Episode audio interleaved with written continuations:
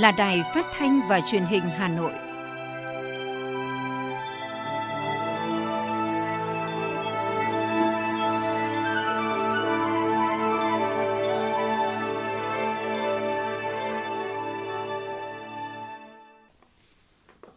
Thưa quý vị và các bạn, bây giờ là chương trình thời sự của Đài Phát thanh và Truyền hình Hà Nội, phát trực tiếp trên sóng phát thanh tần số FM 90 MHz Tối nay thứ hai, ngày 11 tháng 4 năm 2022, chương trình có những nội dung chính sau đây. Chủ tịch nước Nguyễn Xuân Phúc biểu dương y bác sĩ tại Bệnh viện Nhi Trung ương đã ghép gan thành công cho bệnh nhi 9 tháng tuổi và khen ngợi hai gương dũng cảm cứu người đuối nước ở Bà Rịa Vũng Tàu và Nam Định.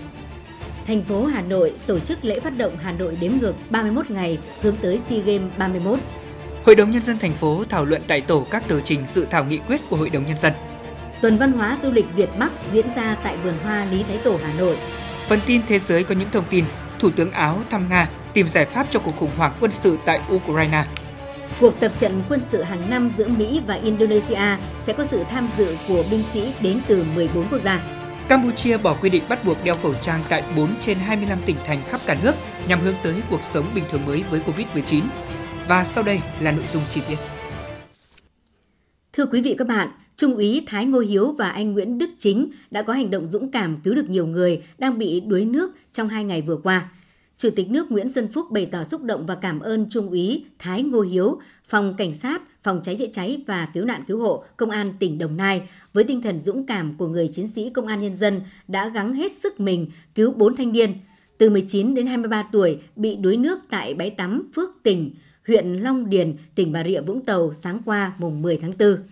Chủ tịch nước Nguyễn Xuân Phúc cũng bày tỏ xúc động trước tinh thần quả cảm, không sợ nguy hiểm đối với bản thân, chỉ với một suy nghĩ là phải nhanh chóng cứu người của anh Nguyễn Đức Chính, trú tại tổ dân phố số 8, thị trấn Thịnh Long, huyện Hải Hậu, tỉnh Nam Định. Khi anh nhảy từ cầu Thịnh Long ở độ cao khoảng 30 mét xuống sông Ninh Cơ để cứu một nữ sinh lớp 8 đang chơi với trong dòng nước chảy xiết, đưa vào bờ an toàn vào chiều ngày 9 tháng 4 vừa qua. Chủ tịch nước Nguyễn Xuân Phúc nhấn mạnh, đây thực sự là những hành động dũng cảm nghĩa hiệp, cao cả được nhân dân cảm phục trân trọng. Những tấm gương quên mình vì tính mạng của người bị nạn này trong cộng đồng cần được kịp thời lan tỏa để nhiều người có thêm niềm tin và những điều tốt đẹp trong cuộc sống.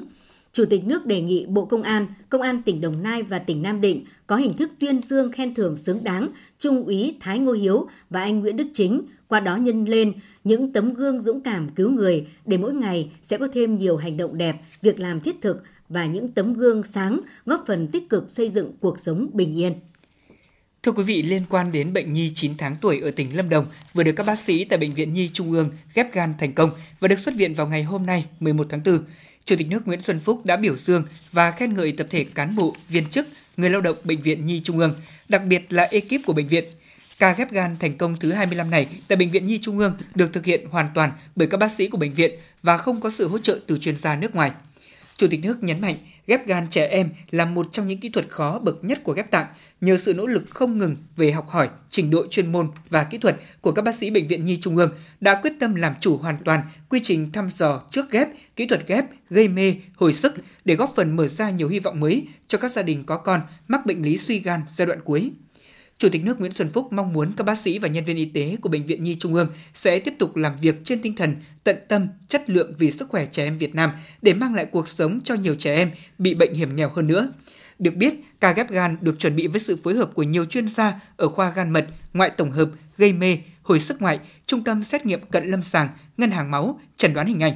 Ngày 14 tháng 3, ca đại phẫu được tiến hành và sau 9 giờ căng thẳng, bệnh nhi được hồi sinh nhờ sự quyết tâm của y bác sĩ cùng với sự yêu thương của gia đình, đặc biệt là cha em, người đã hiến một phần gan để cứu sống con mình.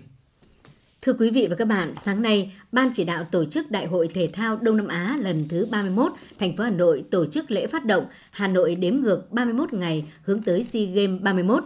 Đến dự lễ phát động có Phó Bí thư Thường trực Thành ủy Hà Nội Nguyễn Thị Tuyến, Chủ tịch Ủy ban nhân dân thành phố, trưởng Ban chỉ đạo SEA Games 31 thành phố Hà Nội Trung Ngọc Anh, Chủ tịch Ủy ban Mặt trận Tổ quốc Việt Nam thành phố Nguyễn Lan Hương, trưởng ban tuyên giáo Thành ủy Hà Nội Bùi Huyền Mai, Phó Chủ tịch Hội đồng nhân dân thành phố Phạm Quý Tiên, Phó Chủ tịch Ủy ban nhân dân thành phố Hà Nội, trưởng ban tổ chức SEA Games 31 thành phố Hà Nội Trử Xuân Dũng cùng lãnh đạo nhiều ban ngành đoàn thể và 30 quận huyện thị xã thuộc thành phố Hà Nội.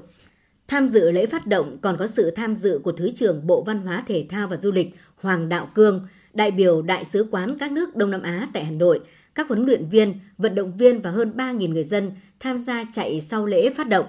Tại buổi lễ, Chủ tịch Ủy ban nhân dân thành phố Hà Nội Trung Ngọc Anh phát biểu nhấn mạnh, lễ phát động hôm nay có ý nghĩa quan trọng đánh dấu mức thời gian còn 31 ngày sẽ diễn ra lễ khai mạc SEA Games 31 diễn ra ngày 12 tháng 5 với mục đích tổ chức một kỳ SEA Games an toàn, để lại nhiều dấu ấn tốt đẹp trong lòng bạn bè các nước trong khu vực và quốc tế. Qua đó cũng là một cách để quảng bá hình ảnh đất nước con người Việt Nam, thân thiện chan hòa với bạn bè quốc tế và khẳng định vị trí của thể thao Việt Nam trên bản đồ thế giới châu lục và khu vực. Chủ tịch Ủy ban dân thành phố chỉ đạo các quận, huyện, sở ngành, tổ chức chính trị xã hội thủ đô tiếp tục phát động các phong trào thi đua 31 ngày hướng tới SEA Games 31 theo nội dung tại chỉ thị 06 của Ủy ban dân thành phố vì một thủ đô nghìn năm văn hiến, thủ đô anh hùng, thành phố vì hòa bình, thành phố sáng tạo, thủ đô hào hoa thanh lịch, mến khách, vì một Hà Nội Việt Nam đẹp hơn trong mắt bạn bè quốc tế. Đó chính là hành động của mỗi người dân sống và làm việc trên địa bàn thủ đô. Hà Nội cũng vận động nhân dân thực hiện nếp sống văn minh thanh lịch trật tự, tạo điểm nhấn trong cảnh quan đô thị và thu hút sự quan tâm của người dân đối với SEA Games 31. Bà Lê Thị Hoàng Yến, Phó Tổng cục trưởng Tổng cục Thể dục Thể thao và ông Nguyễn Đức Tiến, Phó Bí thư Thường trực Thành đoàn cho biết. À, chúng tôi cũng à, phát động một cái phong trào là SEA Games xanh sạch an toàn, tức là hạn chế cái sử dụng đồ nhựa một lần và không khói thuốc trong tất cả các sự kiện thể thao. À, phối hợp với Bộ Tài nguyên Môi trường để mà sử dụng những cái đồ mà à, tái chế được và, và, và, và sử dụng những cái đồ có thể là mọi người hưởng ứng những cái lon bia này, những cái đồ mà nhôm sắt thì chúng ta có thể tái chế thành những cái kỷ niệm trương để tặng cho người hâm mộ. Chúng tôi cũng tổ chức các hoạt động liên quan đến ờ, vệ sinh môi trường, đảm bảo cảnh quan, rồi là các hoạt động ngày thứ bảy tình nguyện, ngày chủ nhật xanh, là các hoạt động ờ, xây dựng các công trình phần việc thanh niên để chào mừng SEA Games với mong muốn là xây dựng ờ, thủ đô lúc nào cũng xanh sạch, đẹp và hiện đại. Sau lễ phát động để cổ vũ và thể hiện tinh thần thể thao cùng nhau hưởng ứng chương trình, dẫn đầu là đoàn xe mô tô phân khối lớn mang theo lá cờ Tổ quốc, cờ SEA Games, cờ Liên đoàn Thể thao Đông Nam Á và dàn cờ hồng diễu hành một vòng Hồ Hoàn Kiếm, tạo không khí sôi động hướng tới SEA Games 31 đặc biệt hơn 3.000 người dân theo sự hướng dẫn của trọng tài di chuyển đến vạch xuất phát tham gia chạy hưởng ứng, thực hiện nếp sống văn minh, trang trí vệ sinh môi trường thành phố. Ngày chạy Olympic vì sức khỏe toàn dân, giải chạy báo Hà Nội mới mở rộng lần thứ 47 vì hòa bình năm 2022. SEA Games là ngày hội thể thao lớn nhất khu vực, được tổ chức 2 năm một lần, luân phiên ở các quốc gia. Đây là lần thứ hai Việt Nam vinh dự là nơi diễn ra đại hội. Từ ngày 15 đến ngày 17 tháng 4 tại vườn hoa Lý Thái Tổ, thành phố Hà Nội sẽ diễn ra tuần văn hóa du lịch Việt Bắc năm 2022. Đây là một trong những sự kiện nằm trong chương trình qua những miền di sản Việt Bắc được tổ chức hàng năm với sự tham gia của các tỉnh Hà Giang, Tuyên Quang, Thái Nguyên, Bắc Cạn, Cao Bằng, Lạng Sơn – trong khuôn khổ sự kiện sẽ diễn ra nhiều hoạt động như chương trình biểu diễn nghệ thuật vào tối ngày 15 tháng 4 tới, giới thiệu bản sắc văn hóa độc đáo của người Giao, 6 tỉnh Việt Bắc qua các trích đoạn lễ hội truyền thống, trình diễn dân ca, dân vũ, nhạc cụ dân tộc, không gian trưng bày văn hóa du lịch và sản phẩm đặc trưng của vùng Việt Bắc, triển lãm ảnh đẹp với 120 bức ảnh phong cảnh đặc sắc của 6 tỉnh Việt Bắc. Du khách sẽ được thông tin về du lịch của từng địa phương, thưởng thức đặc sản và chiêm ngưỡng trải nghiệm các sản phẩm du lịch tiêu biểu. Lễ khai mạc tuần văn hóa du lịch Việt Bắc năm 2022 sẽ được diễn ra vào 20 giờ ngày 16 tháng 4 tại vườn hoa tượng đài, Lý Thái Tổ.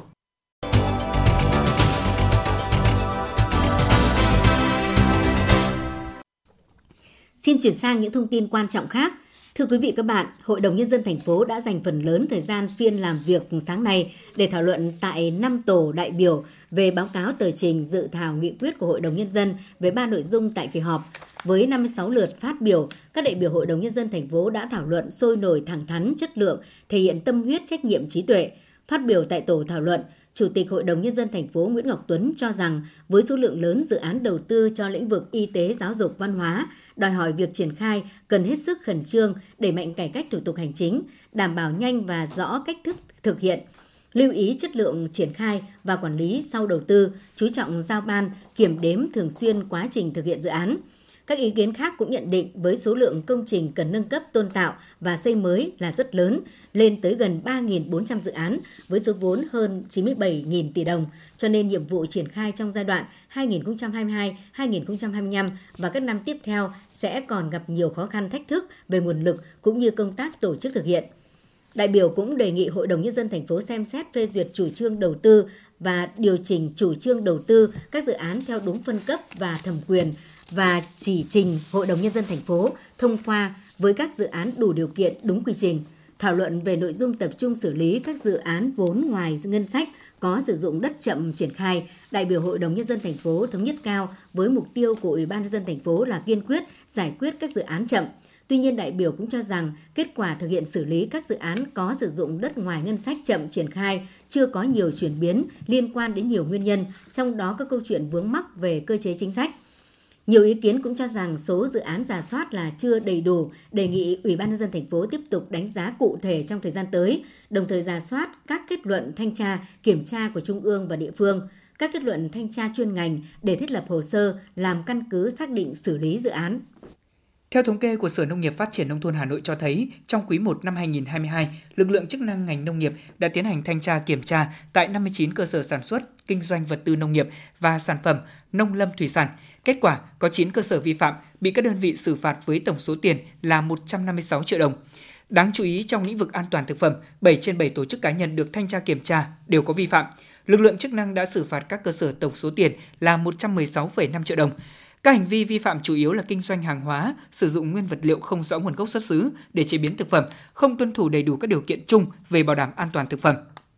Để có thể tăng cường trách nhiệm quản lý nhà nước về an toàn thực phẩm ở các cấp từ thành phố đến cơ sở, cũng như là việc đánh giá chấp hành các quy định pháp luật về an toàn thực phẩm của các tổ chức doanh nghiệp, hộ sản xuất và kinh doanh, Ủy ban dân thành phố đã ban hành kế hoạch triển khai công tác hậu kiểm năm 2022 trong đó đặt ra yêu cầu công tác hậu kiểm phải được thực hiện có trọng tâm trọng điểm, tập trung vào nhóm sản phẩm thuộc diện tự công bố, sản phẩm nhập khẩu và sản phẩm ô cốp. Ủy ban dân thành phố Hà Nội yêu cầu các sở ngành cần tránh trồng chéo trong công tác hậu kiểm. Việc triển khai hậu kiểm của các ngành nông nghiệp phát triển nông thôn, y tế và công thương thực hiện theo Nghị định số 15/2018 của Chính phủ. Cùng với đó, hoạt động hậu kiểm phải được thực hiện thường xuyên, bảo đảm phù hợp trong bối cảnh dịch COVID-19 và tính chính xác khách quan, công khai dân chủ, đúng pháp luật – Đặc biệt, việc tiến hành công tác hậu kiểm cần tuyệt đối không được làm cản trở hoạt động bình thường của các tổ chức cá nhân là đối tượng hậu kiểm. Tiếp tục là những thông tin thị trường tiêu dùng ngày hôm nay. Cụ thể, kỳ điều chỉnh giá xăng dầu lần này vào ngày 11 tháng 4, nhưng do rơi vào ngày nghỉ lễ dỗ tổ nên kỳ điều chỉnh rời sang ngày mai 12 tháng 4. Theo phân tích của các chuyên gia, giá xăng dầu có thể giảm 600 đến 700 đồng một lít trong trường hợp nhà điều hành sử dụng quỹ bình ổn giá mức giảm quanh 300 đến 400 đồng một lít. Thị trường xe đạp tại Hà Nội bắt đầu biến động, nhu cầu tìm mua xe đạp của người dân cũng bắt đầu tăng trở lại do thời tiết chuyển mùa, trùng với thời điểm học sinh các cấp trở lại trường học. Theo các cơ sở kinh doanh, lượng khách đến mua xe đạp tăng khoảng 10%, giá một số loại xe đã tăng thêm từ 1 đến 2 triệu đồng. Mận hậu Sơn La bắt đầu vào chính vụ, dù số lượng bán ra nhiều, giá sản phẩm này vẫn ở mức khá cao. Tại các chợ, mỗi kg mận hậu đang được bán với giá 120.000 đồng đến 150.000 đồng, có nơi bán tới giá 190.000 đồng kg. Thời điểm này năm ngoái, giá mận chỉ khoảng 60.000 đồng đến 80.000 đồng kg. Theo các tiểu thương, giá mận tăng cao nhưng vẫn hút khách. Thưa quý vị và các bạn, nhằm phát triển du lịch một cách bền vững, thành phố Hà Nội lên kế hoạch phát triển kinh tế du lịch nông nghiệp, nông thôn gắn với xây dựng nông thôn mới trên địa bàn thành phố Hà Nội giai đoạn 2022-2025. Xã Ba Trại, huyện Ba Vì được xem là điểm du lịch trải nghiệm lý tưởng bởi không khí trong lành của vùng núi nằm ở phía tây của huyện Ba Vì. Tận dụng những điều kiện sẵn có của địa phương, xã Ba Trại, huyện Ba Vì với những vườn chè an toàn, không gian thoáng đãng trong lành, cây trái xanh mát cũng đang từng bước thực hiện mô hình sản xuất nông nghiệp gắn với du lịch cộng đồng. Ông Nguyễn Tạ Tấn, Phó Chủ tịch Ủy ban dân xã Ba Trại, huyện Ba Vì chia sẻ. Chúng tôi cũng dựa vào những cái lợi thế đó là à, quanh cái chân núi Ba Vì có rất nhiều các khu du lịch Đấy, cả du lịch à, à, tâm linh lẫn À, du lịch giải trí do vậy là chúng tôi à, kết hợp ừ, từ những cái cái chuỗi du lịch của vùng bảy xã miền núi thì chúng tôi cũng có, có mong muốn là xây dựng cái du lịch uh, trải nghiệm cái sinh thái làng nghề nó là để cho bà con uh, hoạt động cùng với khách du lịch để tạo thêm một cái hướng đi mới, một cái nguồn thu mới cho cho địa phương.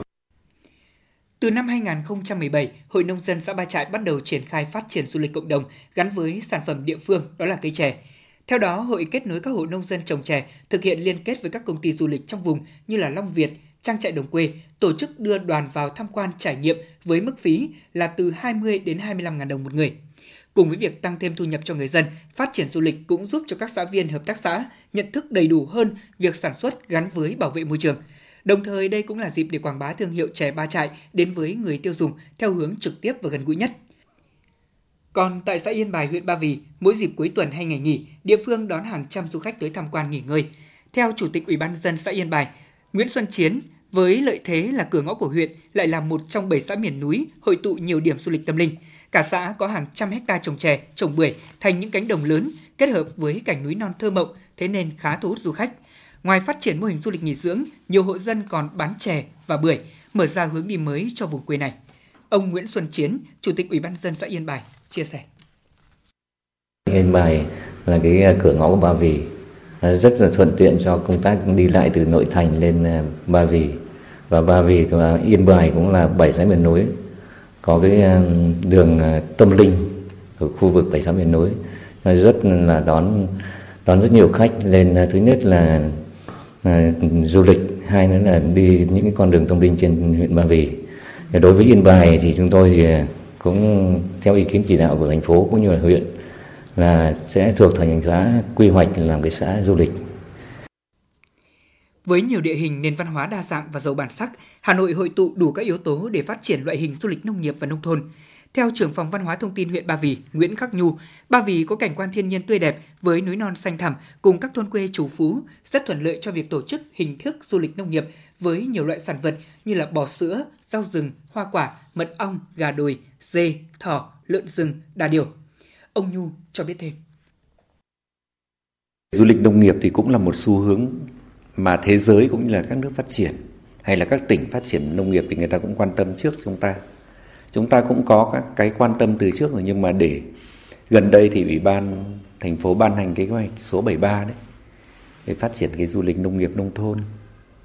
Thế thì đối với Ba Vì thì nếu mà nói sản phẩm nông nghiệp thì Ba Vì có sữa, Ba Vì có chè, sau đó là miến rong, khoai lang, gà đồi, dần dần đi mật ong, thuốc nam. Để chúng tôi có rất nhiều cái sản phẩm là mang nhãn hiệu địa lý và nhãn hiệu tập thể. Gắn với quá trình xây dựng nông thôn mới, Hà Nội đã và đang có nhiều làng quê sạch đẹp như Song Phượng, Đan Phượng, huyện Đan Phượng, Đường Lâm, thị xã Sơn Tây, Bát Tràng, Ninh Hiệp, huyện Gia Lâm, mở ra cơ hội phát triển du lịch làng xã nông thôn mới.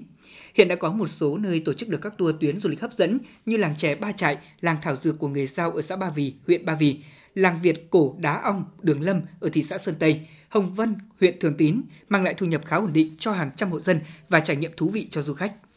Phát triển du lịch nông thôn chính là cách làm phù hợp để thúc đẩy kinh tế khu vực ngoại thành, góp phần gìn giữ, bảo tồn những giá trị truyền thống tốt đẹp của người dân bản địa. Tuy vậy, để mô hình này phát triển bền vững vẫn còn nhiều khó khăn. Bởi nhìn tổng thể hiện nay, đa phần các mô hình đã hình thành đều mang tính tự phát, chưa bài bản, thiếu sự gắn kết liên kết nên hiệu quả chưa cao.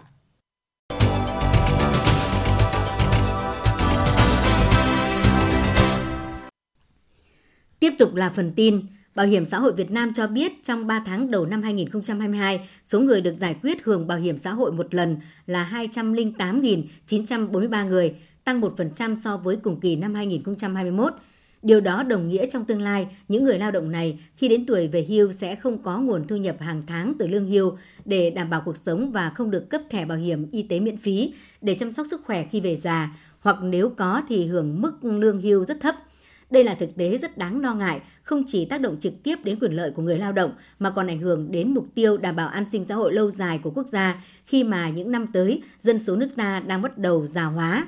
Việc nhận bảo hiểm xã hội một lần có thể giải quyết được một số khó khăn trước mắt, song như vậy người lao động cũng đang đánh mất cơ hội hưởng an sinh xã hội khi đến tuổi già. Bảo hiểm xã hội Việt Nam khuyến nghị người lao động khi không lựa chọn hưởng bảo hiểm xã hội một lần có quyền bảo lưu thời gian đóng bảo hiểm xã hội để khi có điều kiện thì tiếp tục tham gia bảo hiểm xã hội bắt buộc hoặc tham gia bảo hiểm xã hội tự nguyện cho đủ số năm còn thiếu để đủ điều kiện hưởng lương hưu, trang trải cuộc sống và được cấp thẻ bảo hiểm y tế với mức hưởng 95% chi phí khám chữa bệnh trong suốt thời gian hưởng lương hưu để chăm sóc sức khỏe khi về già. Thời gian tới dự kiến luật bảo hiểm xã hội sẽ được sửa đổi theo hướng giảm thời gian đóng bảo hiểm xã hội để hưởng lương hưu ở mức tối thiểu từ 20 năm như hiện nay xuống còn 15 năm, thậm chí là 10 năm, theo tinh thần nghị quyết số 28 về cải cách chính sách bảo hiểm xã hội. Việc sửa đổi chính sách bảo hiểm xã hội theo tinh thần này sẽ góp phần tăng mức độ hấp dẫn của chính sách bảo hiểm xã hội, trong đó có bảo hiểm xã hội tự nguyện. Người lao động sẽ có thêm động lực tiếp tục bảo lưu, tích lũy thời gian đóng bảo hiểm xã hội để hưởng lương hưu, góp phần đảm bảo an sinh xã hội bền vững cho người lao động. Theo Bảo hiểm xã hội Việt Nam, sau hơn một tháng triển khai thí điểm khám chữa bệnh bằng căn cước công dân gắn chip, cả nước đã có gần 3.000 cơ sở khám chữa bệnh ứng dụng phương thức mới này, mang lại tiện ích cho nhiều phía. Trước đó, ngành đã xác thực khoảng 39 triệu thông tin nhân khẩu có trong cơ sở dữ liệu quốc gia về bảo hiểm xã hội với cơ sở dữ liệu quốc gia về dân cư, cung cấp và chia sẻ hơn 9 triệu bản ghi thông tin bảo hiểm xã hội, bảo hiểm y tế cho cơ sở dữ liệu quốc gia về dân cư. Những dữ liệu nêu trên nhằm nâng cao chất lượng phục vụ người dân tham gia bảo hiểm xã hội, tạo điều kiện để người dân có thể sử dụng căn cước công dân gắn chip thay thế thẻ bảo hiểm y tế để khám chữa bệnh thông thường. Sau khi Ủy ban nhân dân thành phố Hà Nội cho phép trẻ mầm non trở lại trường từ ngày 13 tháng 4, Sở Giáo dục và Đào tạo Hà Nội đã gửi thông báo tới các phòng giáo dục và đào tạo, các nhà trường hướng dẫn thực hiện. Một trong những nguyên tắc quan trọng trong việc đón trẻ mầm non trở lại trường của Hà Nội là các nhà trường tổ chức chăm sóc nuôi dưỡng giáo dục trẻ trên cơ sở tự nguyện đồng thuận của cha mẹ trẻ. Bên cạnh đó, nhà trường phải đạt yêu cầu an toàn trong phòng chống dịch COVID-19 theo các tiêu chí tại văn bản hướng dẫn liên ngành của Sở Giáo dục và Đào tạo và Sở Y tế.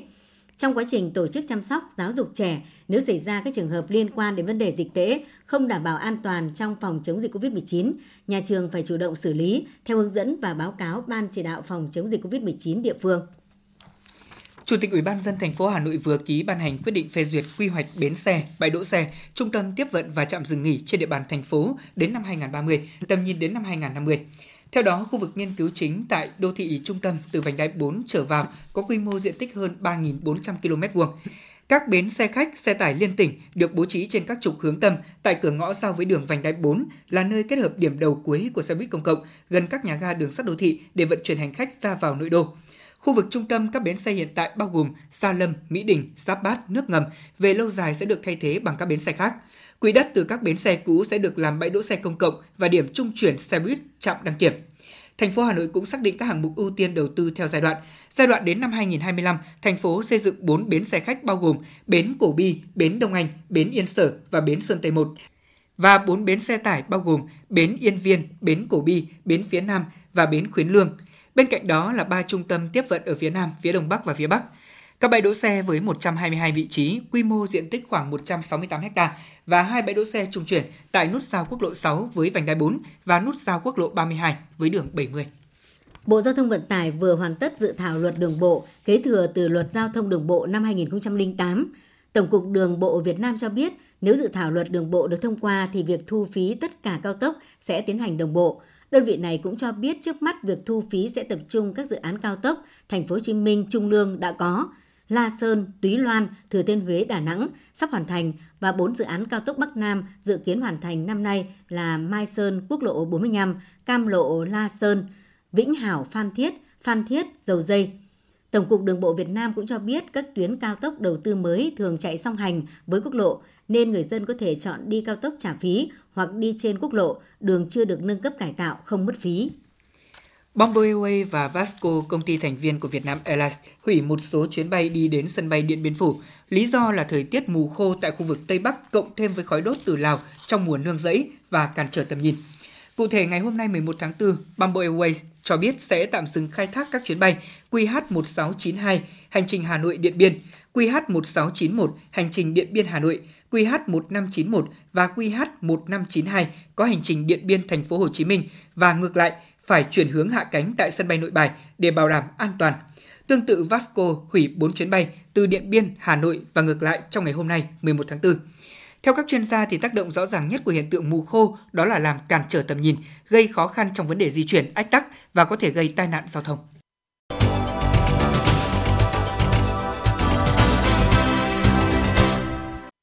Xin được chuyển sang phần tin thế giới. Cuộc tập trận lá chắn Garuda sẽ diễn ra từ ngày 1 đến ngày 14 tháng 8 năm nay tại quần đảo Nam Sumatra của Indonesia và phía đông của đảo Borneo trên Biển Đông. Binh sĩ từ 14 nước trong đó bao gồm Anh, Australia, Nhật Bản sẽ tham gia các bài tập trên bộ và đổ bộ lên các bãi biển. Hiện danh sách cụ thể các nước tham gia tập trận chưa được công bố. Thụy Điển và Phần Lan có lẽ sẽ gia nhập NATO sớm nhất là vào mùa hè này. Tham dẫn các nguồn tin cho hay, theo đó, dự kiến Phần Lan sẽ nộp đơn xin gia nhập NATO vào tháng 6 và Thụy Điển sẽ có bước đi tương tự sau đó. Cũng theo nguồn tin trên, chính phủ Phần Lan và Thụy Điển đang hợp tác với nhau để đạt được sự nhất trí về vấn đề trên ở trong nước. Tuy nhiên, quyết định cuối cùng sẽ được mỗi nước đưa ra một cách độc lập. Trong nỗ lực tìm giải pháp cho cuộc khủng hoảng Ukraine, Thủ tướng Áo Karl Nehammer sẽ thăm Nga và tiến hành hội đàm với Tổng thống nước chủ nhà Vladimir Putin tại Moscow trong ngày hôm nay. Mục đích chuyến thăm Nga của nhà lãnh đạo nước này là để khuyến khích đối thoại, đồng thời mong muốn làm mọi thứ để có thể tiến tới hòa bình, dù chỉ là cơ hội nhỏ nhất.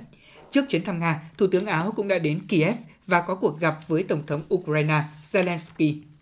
Bộ trưởng Tài chính Nga cho biết Nga sẵn sàng chứng minh trước tòa án rằng nước này đã làm mọi thứ có thể để thực hiện nghĩa vụ đối với các nhà đầu tư nước ngoài nếu phương Tây cố gắng tuyên bố Nga vỡ nợ. Theo Bộ trưởng Tài chính Nga, tổng nợ của Nga là khoảng 21.000 tỷ rúp, tương đương 261,7 tỷ đô la Mỹ, trong đó khoảng 4,5 đến 4,7 nghìn tỷ rúp là nợ nước ngoài. Hôm nay, Hạ viện Pakistan sẽ bỏ phiếu bầu thủ tướng mới sau khi Thủ tướng Iran Khan bị bãi nhiệm vì không vượt qua cuộc bỏ phiếu bất tín nhiệm vào ngày hôm qua. Danh sách các ứng cử viên thủ tướng đã đóng từ 14 giờ chiều qua theo giờ địa phương. Hiện ông Seba Sharif, 70 tuổi, là ứng cử viên hàng đầu để trở thành nhà lãnh đạo mới của Pakistan. Ông Sebas là em trai của ông Nawaz Sharif, là người từng ba lần giữ cương vị thủ tướng Pakistan. Có ít nhất 1.000 cuộc biểu tình của các sinh viên ở nhiều địa phương khác nhau trên toàn Indonesia diễn ra ngày hôm nay 11 tháng 4 để yêu cầu chính phủ lắng nghe nguyện vọng của tầng lớp thanh niên và nhân dân. Cuộc biểu tình diễn ra đồng loạt trên toàn Indonesia. Đây là cuộc biểu tình lớn nhất của sinh viên Indonesia trong vòng 2 năm qua khi đại dịch COVID-19 bùng phát tại nước này. Cuộc biểu tình diễn ra bất chấp việc Tổng thống Indonesia Joko Widodo ra lệnh cho các bộ trưởng ngừng nói về việc kéo dài nhiệm kỳ Tổng thống và khẳng định sẽ không hoãn cuộc bầu cử năm 2024.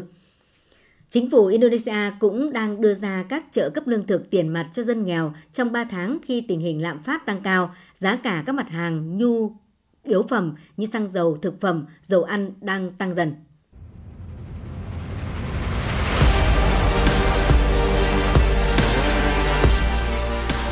Bản tin thể thao.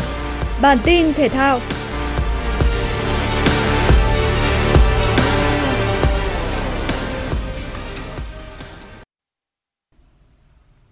Tại trận tranh giải ba vòng chung kết Futsal châu Á 2022, trước đối thủ là đội tuyển Myanmar, đội tuyển Futsal Việt Nam đã tạo nên thế trận áp đảo. Các học trò của ông Phạm Minh Giang có nhiều pha dứt điểm nguy hiểm về phía cầu môn của Myanmar. Quốc Nam và Thịnh Phát đã hai lần đưa bóng trúng cột dọc nhưng bóng lại đi ra ngoài. Sang hiệp 2, phải đến phút 29, đội tuyển Việt Nam mới có được bàn thắng do công của Thịnh Phát. Sau bàn thua, Myanmar nỗ lực tấn công tìm bàn gỡ. Khi trận đấu còn 38 giây, đội tuyển Myanmar đã có bàn gỡ hòa và kéo trận đấu vào loạt penalty kịch tính. Ở loạt đấu cân não này, thủ môn Hồ Văn Ý tiếp tục khẳng định tài năng khi cản phá thành công hai quả đá liên tiếp của Myanmar. Về phía đội tuyển Việt Nam, lần lượt đội trưởng Văn Vũ, Đức Hòa, Đình Hùng và Minh Trí thực hiện thành công các lượt đá, giúp đội tuyển Việt Nam giành tấm vé thứ ba của khu vực Đông Nam Á tham dự vòng chung kết giải Futsal châu Á 2022 diễn ra tại Kuwait vào tháng 9 tới. Vòng 31 La Liga, Barcelona đến làm khách trên sân của Levante. Cả Barca và Levante đều chủ động nhập cuộc chậm rãi. Đội chủ nhà là những người chơi lấn lướt hơn. Đội bóng của Xavi dù kiểm soát bóng nhiều nhưng không tạo ra được cơ hội nào đáng kể. Sang hiệp 2, Levante bất ngờ có được bàn mở tỷ số từ chấm phạt đền. Phút 59, từ đường truyền như đặt của Dembele, Aubameyang đánh đầu đem về bàn gỡ cho Barca. Tới phút 63, bộ đôi Pedri và Gavi phối hợp đẹp mắt đem về bàn thắng thứ hai cho Barca. Phút 83, Levante lại có một quả phạt đền. Tiền vệ Melero không mắc sai lầm nào để quân bình tỷ số 2-2. Ở phút bù giờ thứ hai, Luc de Jong đem về bàn thắng thứ ba cho đội bóng của Xavi. Trung cuộc, Barca lội ngược dòng thành công 3-2 trước Levante. Kết quả này giúp đội bóng xứ Catalan nối dài chuỗi thắng tại La Liga lên con số 7 và chính thức đòi lại vị trí thứ hai trên bảng xếp hạng từ tay Sevilla. Vòng 32 Serie A, Torino tiếp đón AC Milan trên sân nhà. Nhập cuộc đầy quyết tâm, AC Milan tạo ra khá nhiều cơ hội ngay trong hiệp 1, nhưng thủ môn bên phía Torino đã thi đấu rất xuất sắc. Sang hiệp 2, Torino đẩy cao tốc độ, hai đội thi đấu đôi công, các cầu thủ hai bên có nhiều cơ hội để mở tỷ số trận đấu. Tuy nhiên, sự xuất sắc của hai thủ môn cùng với việc thiếu may mắn trong các pha dứt điểm cuối cùng khiến hai đội buộc phải chấp nhận màn chia điểm. Hòa 0-0, AC Milan vẫn dẫn đầu bảng xếp hạng Serie A với 68 điểm sau 32 trận. Tuy nhiên, họ đã đá nhiều hơn Inter Milan một trận và khoảng cách giữa hai đội lúc này đang là 2 điểm. Dự báo thời tiết vùng châu thổ sông Hồng và khu vực Hà Nội đêm 11 ngày 12 tháng 4 năm 2022. Vùng đồng bằng Bắc Bộ không mưa, gió đông nam cấp 2, cấp 3, nhiệt độ từ 22 đến 28 độ. Vùng núi Ba Vì, Sơn Tây, ngày có lúc có mưa, mưa rào, gió nhẹ, nhiệt độ từ 23 đến 26 độ. Ngoại thành từ Phúc Thọ tới Hà Đông không mưa, gió đông nam cấp 2, cấp 3, nhiệt độ từ 23 đến 27 độ. Phía Nam từ Thanh Hoai, Thường Tín đến Ứng Hòa không mưa, gió nhẹ, nhiệt độ từ 24 đến 27 độ. Mê Linh, Đông Anh, Sóc Sơn không mưa, gió đông nam cấp 2, cấp 3, nhiệt độ từ 23 đến 27 độ. Trung tâm thành phố Hà Nội không mưa, gió đông nam cấp 2, cấp 3, nhiệt độ từ 23 đến 28 độ. Quý vị và các bạn vừa nghe chương trình thời sự tối của Đài Phát thanh và Truyền hình Hà Nội, chỉ đạo nội dung Tổng giám đốc Nguyễn Kim Khiêm, chỉ đạo sản xuất Phó Tổng giám đốc Nguyễn Tiến Dũng, chương trình do biên tập viên Xuân Luyến, đạo diễn Nguyễn Hằng, các phát thanh viên Lê Thông Thanh Hiền và kỹ thuật viên Viết Linh thực hiện. Thân ái chào tạm biệt.